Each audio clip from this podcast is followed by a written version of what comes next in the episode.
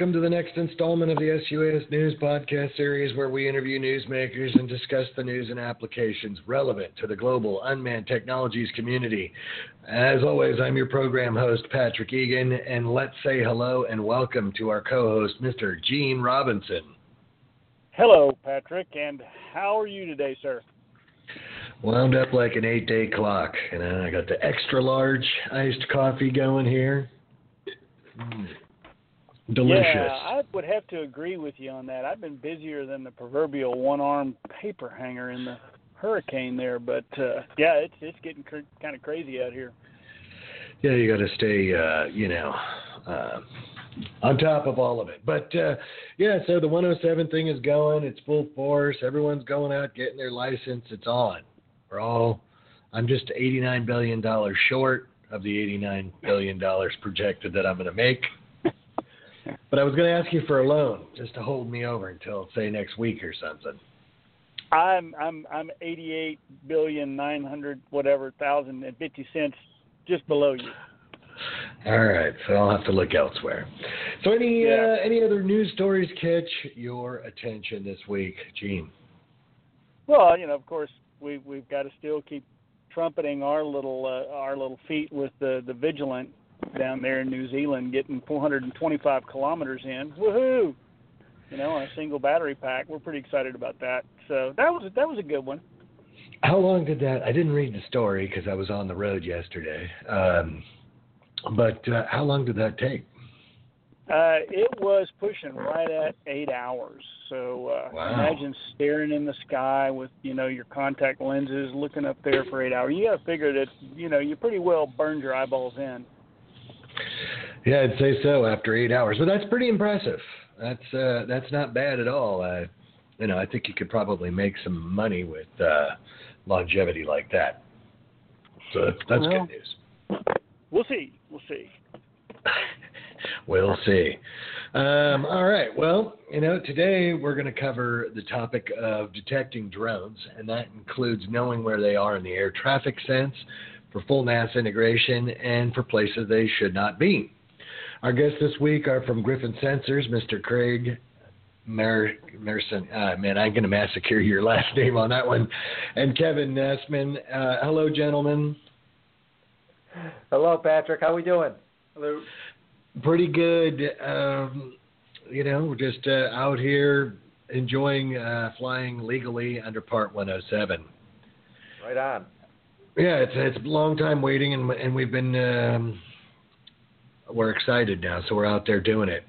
But um, I wanted to talk a little bit about uh, the work that you guys do. I know that uh, you guys have been working um, basically on drone detection for a couple of different things, but uh, maybe you guys could give us a little bio and how you became involved with the unmanned aircraft. Craig Mars, I'm sorry. Could you please I got, I got go first, Craig? Craig Marcinkowski. Thank you, Patrick. And yeah, um, Kevin and myself were with uh, Gryphon Sensors. We've been in this space for a couple of years now. Um, we were spun out of SRC, uh, formerly uh, Syracuse Research Corporation, who's a not-for-profit DoD contractor that's been around for the better part of 60 years now. And their heritage has really been deep in radar, electronic warfare, primarily for the U.S. military. Um, and SRC really got into the UAS space in a couple of areas. One, helping the, the, the Army integrate their own drones into the national airspace. Typically, they've been having to, to fly those with a chase plane. Uh, they have a program called Ground-Based Sense and Avoid, where they're using some of our primary our radars as a primary sensor to detect and avoid potential uh, incursions or other aircraft that are out there. Allow the Army's craft to do a, do avoidance maneuvers. Uh, and that system um, has been, you know, getting approvals through the FAA and, and basically for allowing them to fly beyond visual line of sight without a chase plane. so that's, that's one area where SRC's really gotten into the into the UAS integration game. And then also on the counter UAS side, uh, they've been helping the U.S. military and other groups, you know, detect and potentially mitigate, you know, UAS threats from a, a Department of Defense um, angle. So fast forward to, to Gryphon, um, you know, we spun out to really address the commercial markets. Um, we're not we're not looking at real military applications or anything like that. We're looking at saying, hey, how can we do ground-based sense and avoid to help enable those beyond visual line of sight um, commercial flights. or if there's certain customers that are looking for um, maybe drone security applications, maybe at a stadium or the FAA at airports, helping them detect and track those types of crafts. So that's uh, at a, a high level bio. Gryphon Sensors is really focused on commercial space in drone integration and also uh, drone security if needed. Yeah, well, how did you get involved in this? Just you know, we were doing a lot of, um, you know, as we were doing the military work on the SRC side, we could see this commercial market really uh, pulling us and emerging, and we were trying to migrate military technology into those markets, and we were able to do it with some limited success, but there's challenges in, in bringing over controlled technology maybe into commercial space.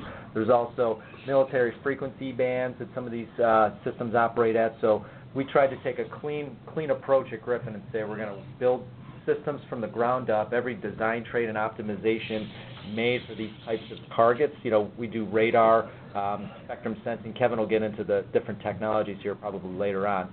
Um, but we built everything from the ground up for this commercial space to really drive down costs and also make sure we have systems that can be exported around the world for a global market. So that that it kind of evolved naturally from all the the commercial pull on the defense side, and we said, look, we're going to break something out and really go after the commercial market um, from the beginning, from the ground up, with some new sensors. Right, right. Well, um, you know, let's say the the last time we kind of caught up here was back at the expo at the end of April. Kevin, you presented at that, but uh, I, I there a lot of water has kind of gone under the bridge since that, and I know that um, you guys responded to the FAA Pathfinder call. Someone want to talk a little bit about that? Sure, absolutely. The um, the Pathfinder for um, airport security was it? Yes. Yeah. Well, wasn't that the RFI that uh, FAA put out? Right. Yeah, because we're participating in a, in a, couple Pathfinders. But yeah, I think the one um, we're talking about there is for um, airport security, and a, uh, um, there's a couple other companies involved there as well. But um, yeah, the the FAA um, contacted us, let us know that you know we were selected basically for evaluation of our technology, and it's part of a cooperative research and development agreement, the way that Pathfinder works. So um, we're not funded by the FAA, but we're you know we're bringing our technology to the table. They're bringing some assets, uh, people on their side, locations to do testing, and they're going to be evaluating um, our technology solution for its ability to detect and track um, drones around airports, if you will.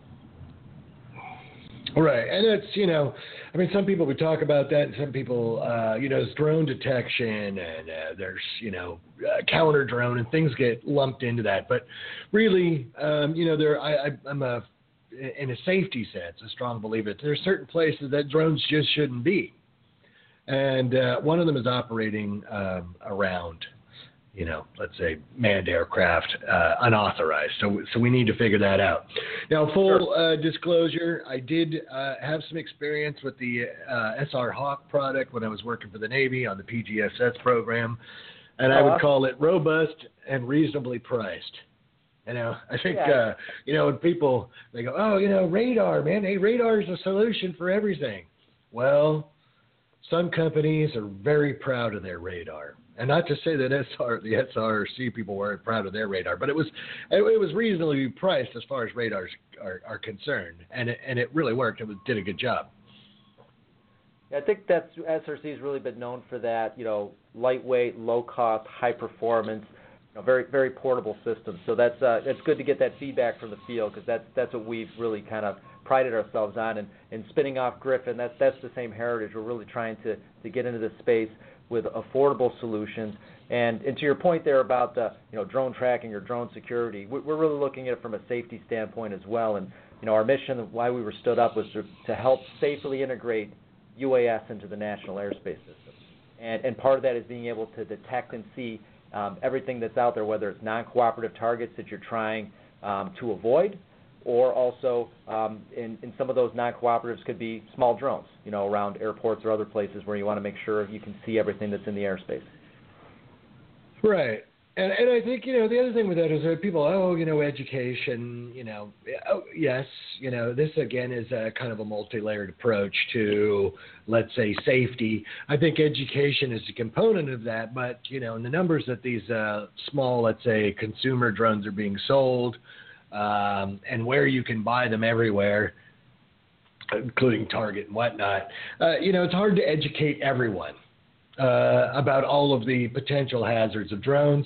So I think even beyond that, you're going to need systems that can detect uh, these things, and people can go out and say, "Hey, you know what? You can't fly here. You know, it, it's just an, this isn't the place to come and fly." Um, things like that, and and, and airports and uh, GA airports and other places. So I agree. Um, that's something that's important.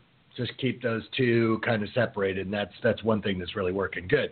Now, also um, integration or NAS integration, National Airspace System integration uh, side of things. You're, you guys are working with NASA UTM, correct? Yes. Yep. Okay. Yeah, we've been out at uh, the UTM since the technical capability level one last year. We were, uh, I believe, the only radar on the ground at the time, and we did use a Hawk for that, um, kind of repurposed while we're working on uh, new technology. And this year we've been at several of their um, integration and test events working up towards late October. They're having their big uh, technical capability level two, which is basically a mock beyond visual line of sight using visual observers of uh, four or five craft simultaneously in the air.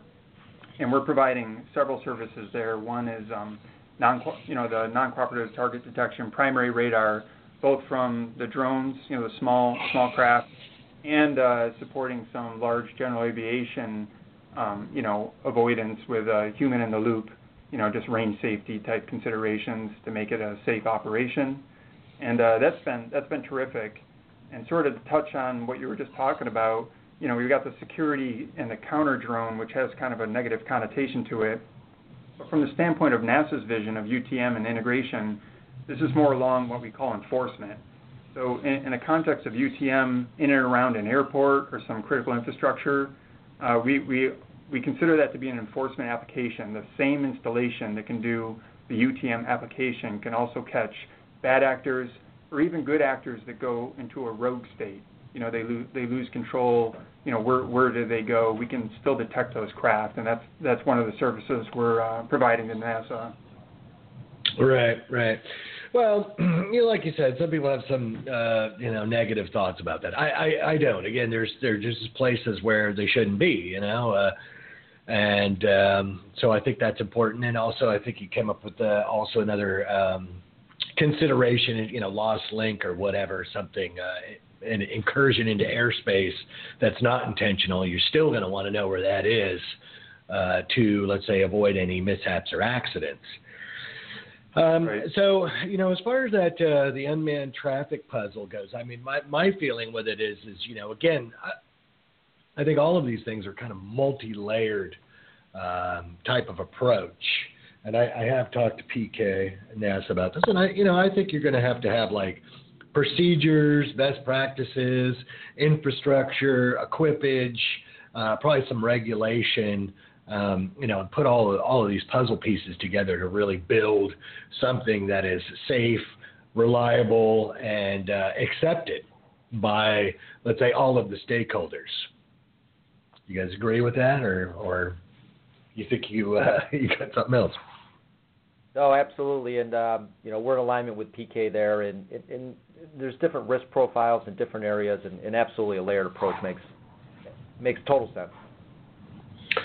Right, right. Now the only you know my thing was is too is just uh, you know it's kind of um, I don't know I did some grousing early on. It was just like kind of a finger in the wind because nobody really knows how many of these systems are going to be out there, uh, and we've seen numbers all over the place. But you know, you got to, I guess, put a line in the sand somewhere and say, well, here it is. This is the starting line, and we got to try and get something going here. And it's all, uh, it's kind of coming together. I know that the test was pretty successful. Uh, where, were you guys uh, located for that uh, for the test? That that test is done out at the uh, Reno Stead um, test test site. So that's one of the FAA approved test sites and um, it's kind of north of Reno, maybe 20 minutes or so. And we okay. were positioned, you know, just outside the perimeter of operations, um, you know, because the radar has pretty long range. So we were kind of standing outside the the uh, area. Our Connex or tent was, you know, in in the mix around the other ground stations uh, next to NASA and the NIAS. Um, you know, they're, they're the ones that are running that test site. So there's a big happy family out there, you know, running running operations for a few days. But uh, up there at Reno, you guys actually had birds in the air. It wasn't a simulation, right? Yeah, this is all real craft. It's a it's a very active airport, especially in the morning hours with general aviation. It's an untowered airport, so they're kind of coming in and going visual visual flight rules only. And uh, so we're using um, um, one of the SRC radars that's on the ground that uh, NASA acquired is uh, L-STAR radar, using that primarily to see pretty long range on the general aviation and call them in as they're coming in to land, and then we make sure all drones are on the ground. And then in, in the tandem to that, we would have one of the Hawk radars set up to see really small, you know, bird, birds, literally birds, and um, and these drones, uh, just to call out and track operations there as well. One of the scenarios we ran was actually a rogue craft that simulated not submitting a flight plan before it took off, and then we issued a warning to the NASA UTM system to say that that craft went rogue. So those those are all types of scenarios they mock up, and we just kind of do whatever they say, you know, trying to help as much as we can there. Right, right. Gene, any comments from the quiet one? No, you know, I've been sitting here listening to that, and we talked about procedures and policies and that sort of thing for all the stakeholders. But uh, one of the things I think probably became more prevalent than anything else after 107 is how many operators out there really didn't know what they were doing. And uh, I, I, I hate to say this, but uh, I, I think a lot of incursions and things like that that you guys would probably intercept will be out of ignorance for quite some time, unfortunately, because there is this misconception that we can go out and we can fly hither and yon and do whatever we want. Uh, and I think that's why you guys have such a, a, promising and bright future. So, I mean, that's my my kind of look at it, and uh, I, I don't know that uh, you're going to have any maliciously uh, intended aircraft, or, or not as many as you would think. And I think they're all going to be unintended more than anything else. I, I would agree with that. I mean, the, the uh, I, I took one of the, the prep classes for the 107, and I, I noticed. I mean, most of the people that were in there were, were drone people, and had never looked at a um, sectional. And it was kind of interesting to see them look at this uh, sectional and go, "Oh man, you know, we've been flying in uh, NASA Ames airspace, you know, and uh, I didn't know that." Or I've been flying in the airspace for uh, San Jose or or SFO, and now I'm going to have to get uh, permission to fly there. Wow, I, I didn't know that. And I'm like, you know, oh, good luck, you know. So I think that the, a lot of the people kind of in the uh, that have been doing this under the radar, no pun intended, have uh, had no idea really what any of this meant, or the airspace meant, or you know, uh, air traffic control or any of it. And I think you're going to have a lot of people that are going to go, wow, I can't operate where I wanted to operate anymore. The other one I think is kind of funny is people are like, hey, I get on that website and I'm, you know, applying for uh, authorization to fly in this airspace and they haven't gotten back to me and it's been a week. You know, well, some of that doesn't go live, but um, I, I, think, uh, let's say, there'll be a, a, learning curve for people who are not aviation people. And again, I think you're right, uh, Gene. There's going to be a lot of folks that'll, well, I, I've been flying here forever. What do you mean? I, I don't get it. How come I can't fly here yeah. now? So uh, I think on the safety part of that will be something that's interesting. But also as this as this UTM thing kind of, uh, let's say, gels up, takes shape, and things happen that'll be a whole nother uh, way for us to operate, but also something that the, the, the let's say the, the 107 or remote pilot is going to have to learn uh, the procedures of working in on that. So, uh, yeah, I do think you guys have a promising future. I think we're going to have tons of drones out there, and uh, you know we we need to keep everyone kind of separated so we don't have problems. Plus, there's also uh, you know I don't know if you know, and this might be getting out beyond what you guys are doing now, but uh, you know the companies that want to deliver. You know, we got the the revamp of the burrito thing and Amazon and all the rest of that. I mean, these types of commercial operations are going to have to be, um, you know, I guess tracked. Monitored well yeah. well tracked. I mean, so is there? Have you been got? Have you guys? And I know you know you probably have NDAs or whatever, but it, has any of that even been thought of, talked about, sure. looked at? Oh, absolutely. Uh, you know, it's not just about detecting the drones themselves, but also all the larger manned craft around them, you know, at much longer range. And, you know, we're trying to make sure that uh, there's a certain level of performance that you need to be able to see them very low to the ground, you know, uh, at very slow velocities as well, because some of these uh, manned craft can go pretty slow. And uh, being able to uh, get it precise enough that you can give an accurate, you know, warning vector if you were to issue some sort of a detect and avoid maneuver, you know, for for the unmanned craft to get out of the way. So those are definitely um, uh, the long-term ConOps that we're envisioning for the safe integration. It's not just detecting the little guys; it's seeing the big guys and telling the little guys that they're there. Is, is kind of what we're aiming for. Kind of like the ground-based sense and avoid application we were yep. talking about for the Army. And you know, you talked um, names there, Patrick. You know, we mentioned one Pathfinder earlier. We are participating in another Pathfinder um, with BNSF, where they're trying to fly beyond visual line of sight. Um, in similar ConOp to what um, Kevin was just saying there, they're using our ground radar to detect um, any other intruders or non-cooperative aircraft that are out there, so they can safely fly beyond visual line of sight without a chase plane or without ground observers. Right, right. And I mean, you know, even in the commercial sense, that's going to be a commerce thing. I mean, these things are going to have to be, you know, uh, tracked and watched and all the rest of that. So that'll be interesting how that kind of comes together. Um, you guys are also doing something with USAFE. Could you tell us more about that? Sure. This is a really interesting program uh, being funded by the state of New York, actually, um, through a grant from, from, the governor's office, and it stands for um, UAS Secure Autonomous Flight Environment. Um, it's a five-year initiative um, that's being funded to the tune of $250 million.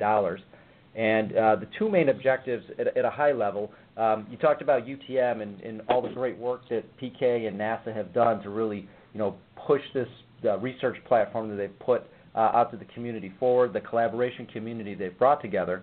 Um, what we're looking to do here, beginning in the central New York area and then moving out um, across other parts of the state, is to actually build out um, a real-world implementation of UTM over Onondaga County. It's a population metro of roughly 500,000 people and then bring in the FAA to certify that system. And that system in five years, uh, we want over Onondaga County to be um, beyond visual line of sight, autonomous flights, many vehicles in the same airspace at the same time is the end goal. And we're starting, you know, crawl, walk, run, as they say. We're starting out at the FAA test site 40 miles down the road, um, testing there, moving slowly off of the range until we get over populated areas and over the city, multiple vehicles, beyond visual line of sight, autonomous operations. So uh, for Project USAFE, one piece of it is UTM, building that out, you know, real world implementation and performance validating, or careful what you say, don't want to say certify, but um, some type of certification process with the FAA to say that what we're doing there is safe, and we'll be working hand in hand with them uh, to do that, building the safety cases and validating the system. The other component of Project USAFE is is NUSTAR. Are, are you familiar with NUSTAR at all, Patrick? Have you heard that one? I'm not. So that's a that's another NASA originated concept. Um, um, that PK was pushing as well. It stands for National UAS Standardized Test and Rating. Basically, it's almost mm like um, Underwriters Labs for drones. Um, mm-hmm. And mm-hmm. it, the plan right now is to construct that facility here in the in the central New York area as well. It'll be a, a national asset. It's being uh, projected right now about a 70 to an 80 million dollar facility. You can almost uh, imagine it as um, almost like a mock indoor city, if you will, where you can test drones against a variety of different scenarios to performance benchmark and validate them, whether it's fog, sand, wind, dust, um, GPS denied environment. There'll be a cyber lab in there as well where you can validate comms links and, and the cyber hardiness of craft. Um, but at the end of the day, you'll, craft will go through the NUSTAR facility and come out with some type of rating, and, and there will be um, those craft that then plug into your certified or performance validated UTM system will all need some type of NUSTAR rating, and they'll know what types of operations they've been validated to perform. Um, so, Project USAFE in the state of New York, $250 million initiative focused on safe UAS integration. Two main pieces, both NASA founded concepts UTM, actually building out and performance validating a beyond visual line of sight UTM in central New York, and then building this new STAR facility and the standards for how craft will be performance validated. Hmm. Well, I you know I was aware of the concept of the performance validation, but not the acronym. And it's a it's a long time actually in uh, coming and in need Because as it is now, we don't really, there are no standards for anything. I mean, and I think that's going to be another thing that's going to be uh, for the integration or say the mass integration of, of drones into the NAS, uh, mean time between failures, C2, um, exactly. You know, uh, let's performance. You know, because it was funny too, and as far as even in the testing is, oh, you know, uh, you know, the performance of these things should be in the manual. Well, a lot of a lot of these, uh, let's say, drones or or consumer grade aircraft do not really have performance uh, criteria in their manuals. So you know, it's kind of a hunt and peck on the boards to kind of find out what they can handle, things like that. So I, I think that's very important in moving the industry forward and uh, let's say reliability and accountability on the manufacturer's uh, side of things. So that'll be interesting. Yeah. So you guys are going to be at. Oh, go ahead. I was going to say I we find it funny because a lot of you know anybody that flies one of these craft for fun or commercial, you know, if they just publish their own MTBF specs of their own craft, like how many times has a ESC burnout, a motor, uh, it's all the time, you know, so trying to get some sort of numbers on that so that you can actually reliably say, hey, this thing's near a service, you know, point six months in or whatever would be uh, well, very valuable. Uh, it is, and you know, I I, I had pushed, um, you know, some of the uh, OEMs and then also uh, the OEMs to do some some scientific testing. Um, uh, you know, on mean time between failures and also non-participants and other uh, other things like that. And you know, there's lots of pushback. Eh, you know, it's like um, really, well, I mean, I think you need to know what you what you have here before you go out and you start talking about, you know, how you think it's safe and you think this is going to work and you think that. Now, Gene, I know you wanted to jump in here. Go ahead. I did, I did because uh, I do know that NIST, the National Institute of Standards and Technology, is also pursuing some of the same things as far as designating and standardizing a, a, a drone uh, within their system. Have you guys heard anything about what the, what NIST is doing and, and their their studies? Uh, we we have heard. I can't say we've spoken directly with them yet, but through through NASA um, and other channels, talking with ASTM and some other groups as well. Yes, we are, we are aware of that. We're trying to make sure we're coordinated with all these groups and have all all the stakeholders at the table for how um, performance standards are set, um, methods, and procedures for how they're being validated.